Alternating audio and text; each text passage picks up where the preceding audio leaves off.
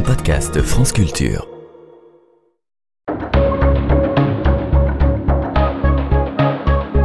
Les pieds sur terre. Sonia Kronlund. Le monde est à nous, c'est la phrase qui est écrite en lettres bleues sur le portail métallique du lycée Eugène Delacroix à Drancy, en Seine-Saint-Denis. Un lycée dans le réseau d'éducation prioritaire où Minot a passé son bac. C'est son histoire qu'on raconte aujourd'hui, mais aussi celle d'une drôle de classe, la mystérieuse terminale de M. Fontagneux, prof de sciences économiques et sociales, et de M. Benoît, prof de maths, où, pour des raisons qui ont d'abord semblé inexpliquées, 100% des élèves obtiennent leur bac. La méthode de la classe 100% n'est pourtant pas, en réalité, si obscure ni nouvelle. Elle repose d'abord sur l'engagement personnel de deux enseignants qui ont fait de cette réussite leur combat et y passent certainement bien plus de temps que le prévoit leur contrat. Et ensuite, elle est construite sur une communication constante, quotidienne, entre les parents et les profs. Ils appellent ça une alliance et cette relation s'installe avant même la rentrée des classes. Ainsi, Jérémy Fontagneux, le prof principal, appelle déjà tous les parents d'élèves et leur donne rendez-vous un par un avant la rentrée. Tout au long de l'année, ils vont ensuite se parler, s'envoyer des messages à chaque difficulté ou chaque réussite de l'élève enfant pour être bien en phase. L'ado est ainsi cerné par des adultes qui le motivent, l'encouragent, le suivent et le réprimandent au besoin. C'est le côté un peu old school de la méthode, pas très pédagogie positive, mais il semble qu'à cette petite échelle et avec cette énergie-là, elle fonctionne bien. On écoute tout de suite l'histoire d'un ancien élève et ce qu'il est devenu par la suite. Un reportage d'Elodie Maillot. Je m'appelle Minozane, j'ai 21 ans, j'ai euh, grandi à Drancy. Alors je vis actuellement à Drancy, pour l'instant encore. Mes parents sont euh, venus en France d'abord dans les années 2000, donc ils ont fui la guerre au Sri Lanka. Mes parents ne parlent pas français, donc ça m'a clairement emmené dans des rendez-vous à la mairie ou des choses comme ça à la préfecture, et c'est moi qui traduisais. Donc très jeune, j'étais déjà confronté un peu à, entre guillemets, un peu la responsabilité d'être un peu la vitrine entre le monde extérieur et ma famille. Alors l'école, pour moi, c'était quelque chose de pas très important. À l'époque, je, je prenais ça un peu à la légère, entre guillemets. J'étais pas très impliqué.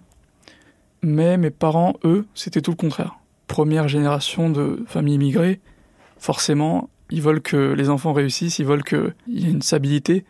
Pour eux, c'était l'école, diplôme, un job. Ce fameux cliché chez nous, c'est soit tu finis avocat, soit tu finis médecin, soit ingénieur. J'ai renié les trois, donc euh, ça c'est drôle. C'est-à-dire que moi, je voulais vraiment réussir dans l'entrepreneuriat. Je voulais réussir dans le sport. Et c'était vraiment que ces deux choses-là. Mais l'école, voilà, je, je, voyais rien du tout dedans. J'ai grandi dans une zone quand même euh, d'éducation prioritaire, donc euh, vraiment où il y avait beaucoup, beaucoup d'échecs scolaires au bac, par exemple, beaucoup d'échecs scolaires tout court. Et euh, au lycée, bah, ça m'est vite retombé dessus, quoi. Je séchais énormément les cours, surtout les cours de mathématiques, pour moi c'était une horreur. En première, j'étais à 7 de moyenne générale. Et ouais, c'était assez compliqué, j'avais vraiment perdu goût avec l'école. Parce que justement, j'avais pas de modèle de référence quand bien même j'avais cette discipline un peu et cette euh, détermination de réussir, je pouvais pas la canaliser et la mettre dans l'école en fait. J'arrivais pas. C'était un blocage. Pour moi, c'est un mur et il y avait rien au-delà de ce mur. Dans le lycée, on savait qu'il y avait une classe un peu spéciale qui, chaque année, c'est une sorte de mystère qui régnait, bizarrement faisait 100% de réussite au bac. Au lycée de la Croix.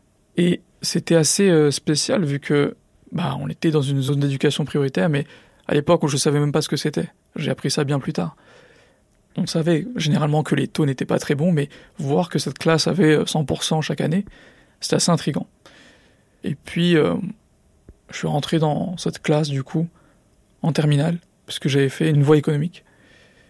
On devait respecter les règles, on devait respecter les méthodes.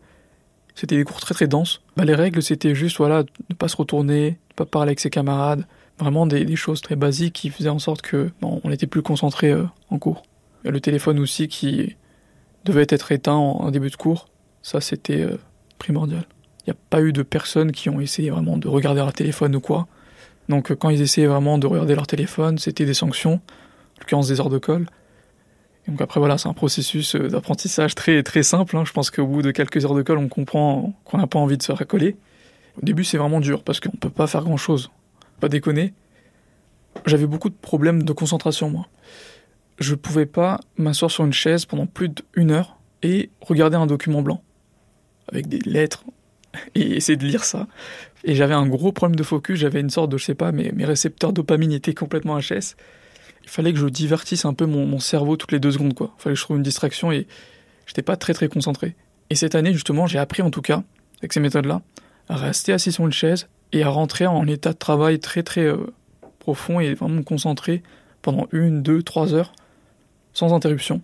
On avait l'habitude vraiment de revoir les bases de toutes les matières, que ce soit en maths, en SES, des bases même de collège, avant d'entamer sur le vrai programme. Donc c'était vraiment une sorte de remise à niveau au début. Et on était tous dans une sorte de routine où on devait faire des heures d'études, on devait relire vraiment les cours qu'on avait vus dans, la journée. On restait tard pour travailler, mais derrière, il n'y avait pas de devoirs. Donc ça, c'était bien. On était la seule classe qui faisait cette méthode-là, ces heures d'études un peu spéciales. Et on était en, les moutons noirs dans ce lycée. On était des gens pas normaux, quoi. Alors c'était dirigé par Monsieur Fontagneux et Monsieur Benoît, enfin un prof de SES e et un prof de mathématiques, qui euh, ont mis en place cette méthode qui repose surtout sur euh, une communication entre les parents, les profs et les élèves, et surtout entre les parents et les profs. C'est pour ça que ça s'appelle le projet s'appelle le projet réconciliation finalement, parce que c'est une réconciliation entre ces trois parties. Les parents reçoivent en tout cas des SMS chaque semaine qui vont mettre à jour un peu le ce qui se passe dans la semaine euh, en classe au niveau de l'attitude, du comportement, des notes plus généralement. Quand une personne a séché, il y a aussi voilà, des, messages qui s'envoient. Mes parents, ils ne parlaient pas français. Donc typiquement, c'est moi qui recevais les messages, c'est moi qui traduisais. Je pouvais donner un peu n'importe quel sens à ces messages. Mais mes parents, voilà, ils utilisent aussi Google Traduction, donc c'était assez drôle. Parfois, ça pouvait arriver peut-être que voilà, s'il y a un contrôle euh, la veille et qu'on me demande de réviser, voilà, peut-être que je vais dire que c'est autre chose que voilà. Là, on a l'impression que c'est un peu du flicage, entre guillemets, mais parfois c'est même des encouragements, donc c'est aussi des bonnes choses. Hein.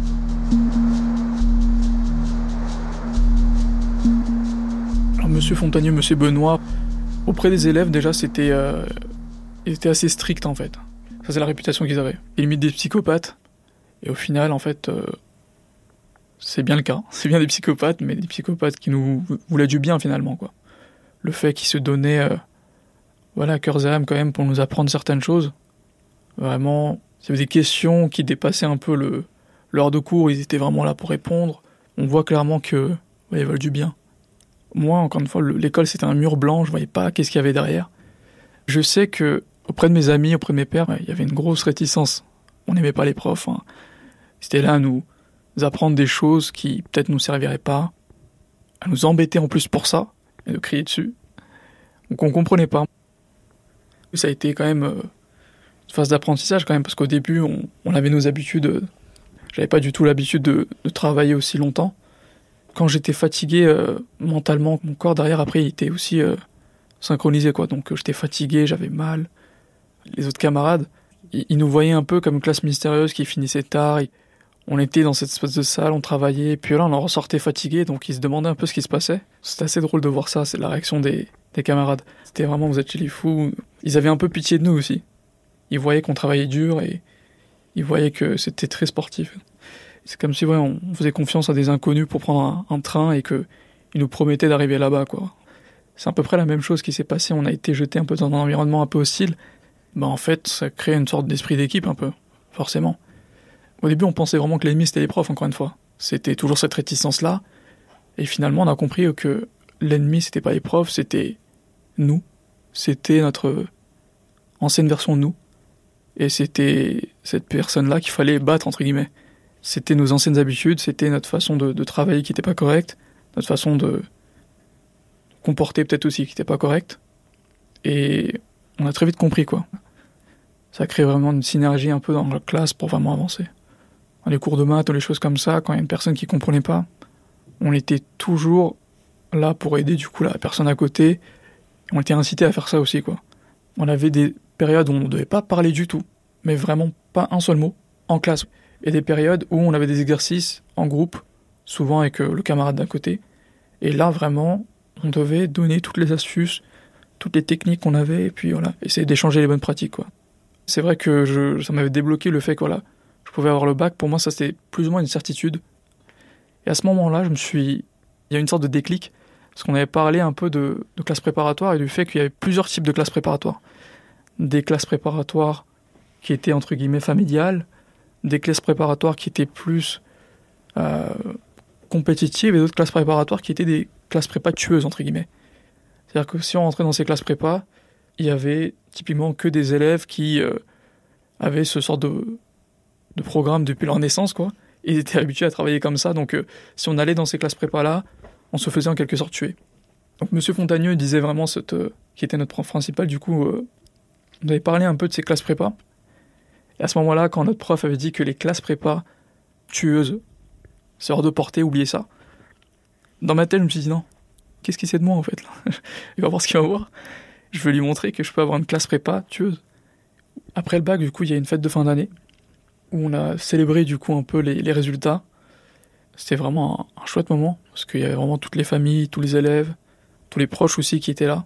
Et euh, on avait pu du coup euh, dire quelques mots devant tout le monde un peu vis-à-vis de, de la classe, de l'année. C'est vraiment cool ça.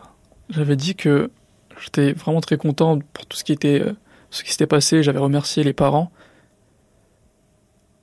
Je m'étais juste plaint auprès de, de Monsieur parce que il aimait pas qu'on mettait les coudes sur la table. Et moi, je lui dis que jusqu'à maintenant, ça, par contre, je, je comprendrai jamais. C'était drôle. Bah, j'ai eu, euh, avec beaucoup de travail et de dur labeur, la mention très bien. Et ensuite, j'ai été accepté dans une prépa Neuilly-sur-Seine, qui s'appelle la Folie Saint-James, pour entrer en école de commerce. J'ai passé deux années là-bas, pour ensuite passer mes concours. Les deux années de prépa, c'était vraiment spécial, parce que c'était un deuxième challenge qui était encore plus éprouvant.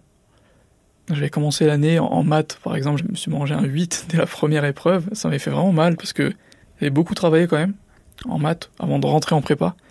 Et je pensais que je m'en sortais plutôt bien maintenant. Et finalement, non. Et du coup, j'ai dû apprendre à retravailler, revoir d'autres méthodes. J'ai réussi, mais au début, c'était compliqué, quoi. Je pense que j'ai réussi, en tout cas, vis-à-vis -vis de ce que j'étais au début.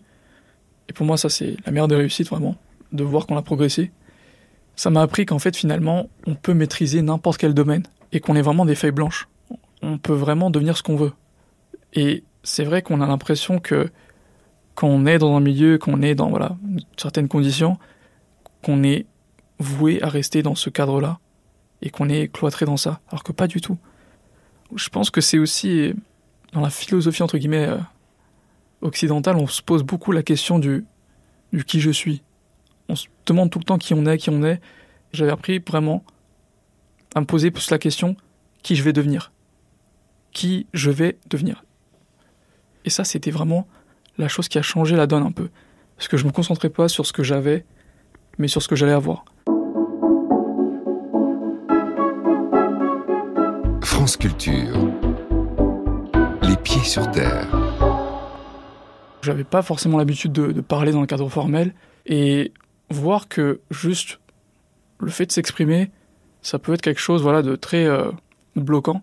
Ça m'avait vraiment marqué. On m'avait fait la remarque que j'avais un accent de banlieusard. Entre les phrases, j'avais souvent tendance à utiliser le bah ou le e. Et c'est des mots de remplissage comme ça, surtout, qui faisaient qu'on voyait tout de suite euh, d'où je venais, entre guillemets. Ça a été un long processus. Pendant vraiment 2-3 mois, j'étais à fond en train de regarder des speeches de politiciens, de, de personnes voilà qui faisaient de l'art oratoire, et j'essayais vraiment de reproduire ça. Et c'est vrai que c'est pas non plus quelque chose qui était artificiel à la fin. C'est-à-dire que j'avais pas repris non plus le style de quelqu'un sur sa façon de parler, mais une façon de parler qui venait du, de la banlieue, et en même temps quelque chose qui était un peu plus travaillé, un peu plus formel. Après, je sais que on peut retrouver entre guillemets des accents aussi, euh, une sorte de, de tonalité un peu agressive qu'on peut avoir.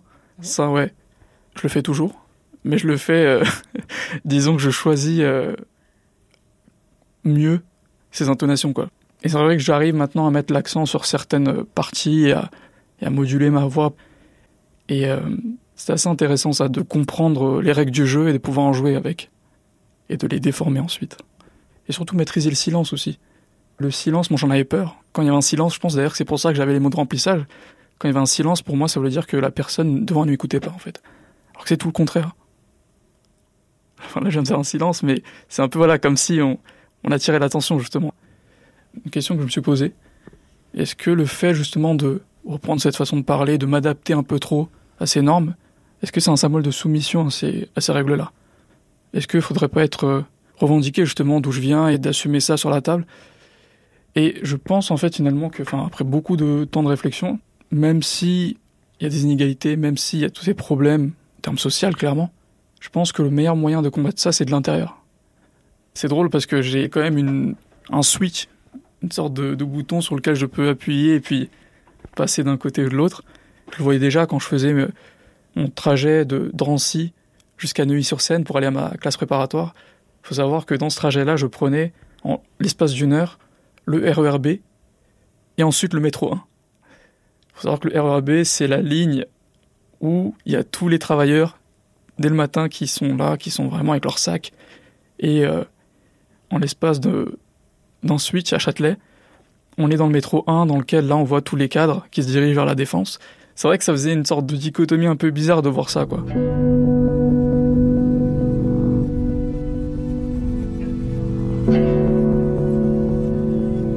Je suis rentré déjà après ces deux années en école de commerce et j'ai quitté l'école de commerce au bout de trois mois. Au bout de deux mois, je me suis rendu compte un peu de, la supercherie entre guillemets. Le matin, je me réveillais, je voulais pas me sentir heureux, je voulais pas être dans une vie très simple, je voulais vraiment optimiser ma vie pour me sentir accompli et pour faire des choses qui demandent du travail, mais à la fin, voilà, où j'ai une récompense et je serais vraiment très très euh, heureux de l'avoir fait. C'était le cas avec euh, le bac, c'était le cas avec la classe préparatoire, mais c'était pas du tout le cas avec l'école de commerce. Il y avait rien qui m'incitait à rester jusqu'à la fin et j'avais l'impression que c'était une sorte de flou général où, où tout le monde essayait de, de se persuader qu'il y avait quelque chose d'assez intéressant à la fin et que ça valait le coup alors que non, pas du tout. C'était quand même 15 000 euros l'année, sur trois années je crois au moins. C'est d'ailleurs une des raisons pour laquelle j'ai quitté l'école, parce que mes parents ne sont pas solvables pour ça. Et à cette époque-là, il y avait une sorte de mélange de plusieurs facteurs qui ont fait que j'ai quitté.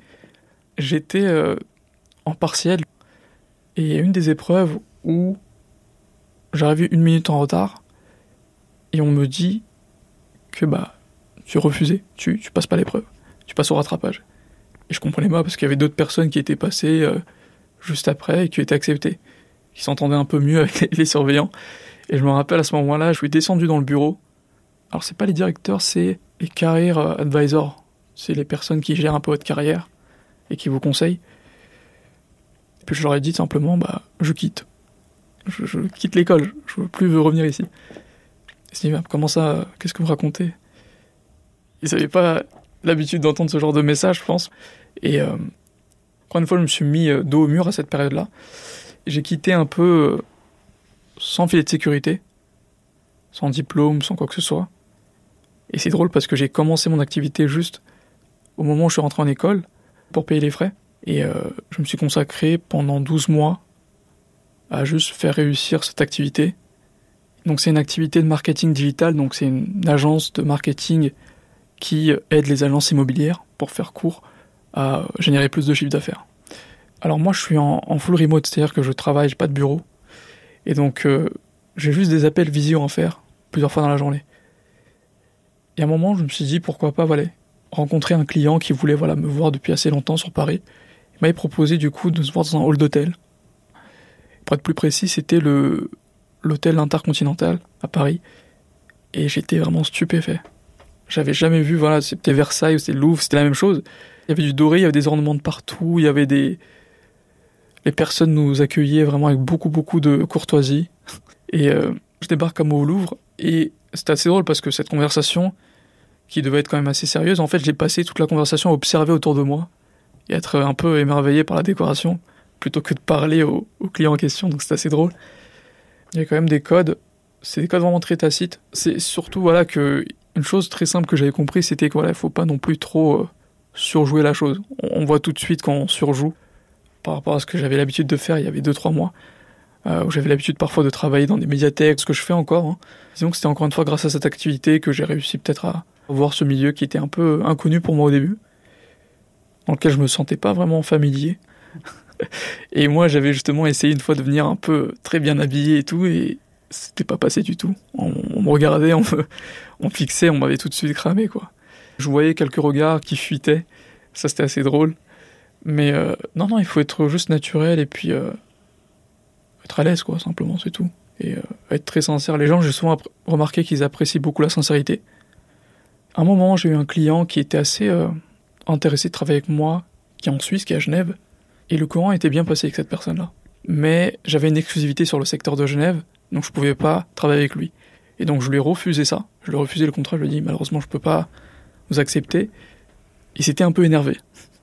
Et c'était drôle parce que donc on avait commencé un peu à s'embrouiller au début. Et puis quelques jours plus tard, il m'a rappelé et euh, il m'a dit Minozan, j'ai vraiment adoré ta façon de parler, ta façon de t'exprimer, la façon dont tu as présenté ton service, c'était très très très très sincère. Et euh, je respecte le fait que tu n'aies pas vendu ton service à tout va et que tu cherches pas juste de l'argent comme beaucoup de personnes. Et euh, tu sais quoi, viens, je t'invite à Genève, dans mon manoir, et on va discuter un peu de business ensemble. Et moi, du coup, bah, le lendemain, je plie les bagages et je vais à Genève. J'étais jamais allé. J'étais vraiment jamais allé. Donc on avait Nancy, Neuilly et là Genève. Et pas juste Genève, mais la banlieue très très riche de Genève, donc peut-être pour les gens qui connaissent, c'est Colonie, Colonie Vendeur. Donc c'est des zones où il y a des milliardaires littéralement là-bas. Et donc je suis arrivé là-bas avec euh, mes deux petits sacs et euh, j'étais juste bluffé parce que je voyais des espèces de gros manoirs très très grands avec des, des grands murs qui cachaient tout. C'était assez impressionnant en fait de voir autant de, richesses et de voir qu'il y avait des bâtiments comme ça qui étaient construits de la, la main d'humain, quoi. C'était assez impressionnant. Et j'étais assez surpris aussi du fait que c'était très discret. Il m'a invité dans un restaurant juste après pour parler justement de un peu de ses business et de la façon dont on pourrait collaborer ensemble. Et du coup, dans ce restaurant-là, j'étais vraiment encore une fois stupéfait de, de la richesse qu'il y avait. C'est des personnes qui étaient habillées vraiment en, short et en tongs, mais à leurs poignets, on voyait des montres qui coûtaient des centaines de milliers d'euros. Et de fil en aiguille, du coup, j'ai petit à petit tissé des liens assez forts avec cette personne. C'est devenu une sorte de mentor pour moi. Au point même maintenant, on est aussi associés. On s'est associés maintenant pour créer des agences immobilières là-bas. Et en France voisine et à Genève. C'est assez drôle la façon dont les choses évoluent vite et la façon dont on peut faire de très belles rencontres en l'espace de peu de temps, quoi.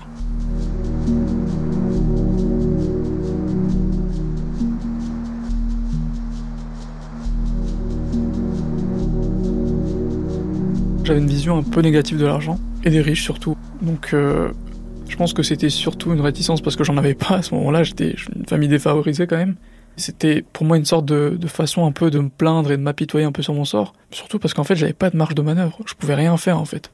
Donc euh, la seule chose que je pouvais faire c'était critiquer cette chose-là qui m'était inconnue.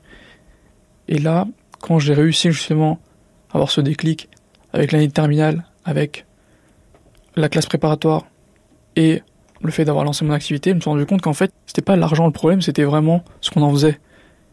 Les clients que j'avais côtoyés à ce moment-là m'ont appris énormément de choses sur la façon économique de voir le monde. Ils avaient une certaine lecture financière assez particulière que j'avais jamais retrouvée euh, ailleurs, alors même que j'ai fait des études d'économie, quoi, et euh, vraiment très très poussées quand même. Mais ces conseils très pratiques, très bizarres que j'avais reçus de, de ces personnes-là, c'est vraiment des choses très très simples, juste au niveau de la finance personnelle, la façon de gérer son argent, la façon d'épargner sur l'inflation. Typiquement, j'avais appris une chose assez spéciale sur, par exemple, l'achat d'œuvres d'art ou des choses comme ça, quoi. Que c'est pas imposable. Euh, mais aussi d'autres choses plus concrètes, par exemple, que ces personnes-là ne travaillaient pas forcément pour l'argent en soi, mais plutôt pour les actifs derrière qui leur permettaient d'avoir des rentes. Quand j'ai appris ces choses-là, je me suis dit, mais même en banlieue, je connais beaucoup de personnes qui feraient fortune s'ils avaient ces informations. Enfin, j'ai l'impression qu'on connaissait pas ces règles-là. On connaissait pas ces informations. Et en quelque sorte, ça c'est quelque chose vraiment que j'ai appris très très euh, tardivement. On vient d'un certain milieu. Le but du jeu, c'est de comprendre les règles dans un premier temps, de savoir comment ça fonctionne, de réussir à passer dans le camp adverse, et là on peut faire ce qu'on veut. Et une fois que maintenant j'ai ces codes-là, maintenant je peux vraiment m'en servir pour faire du bien, pour faire ce que je veux. Et c'est ça qui est génial. Maintenant, j'ai plus cette vision de conflit ou quoi que ce soit. Une fois qu'on a en tout cas vu ce qu'il y avait de l'autre côté, on a beaucoup de recul et on arrive à prendre les bonnes décisions, on arrive vraiment à pas laisser ces choses dicter en fait.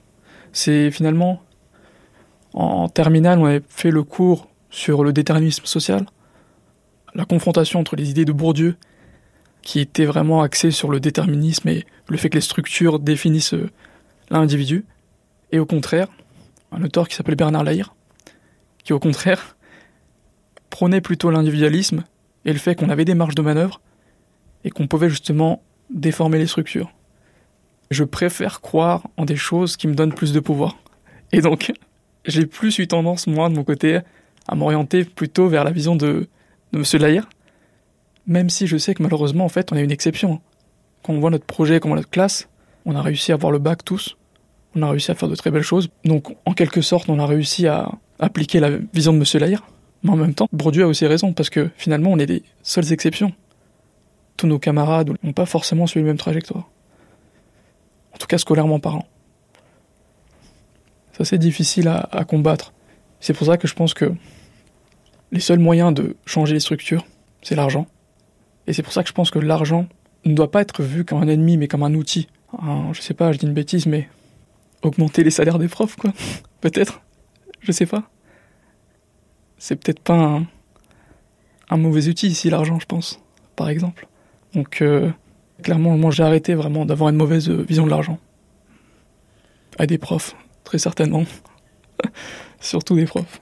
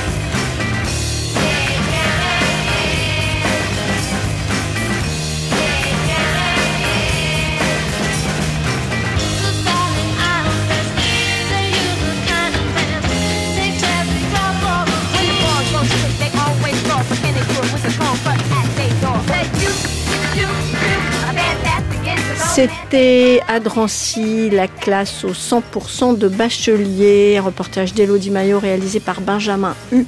Merci à Minot, bien sûr, à messieurs Benoît et Fontagneux. Ce dernier, je précise, ayant réalisé avec les élèves un documentaire intitulé Le monde est à eux, qui sortira en salle le 20 mars. L'attaché production des pieds sur terre, c'est Valentin Rémy et notre stagiaire, c'est Nour Mohamedi.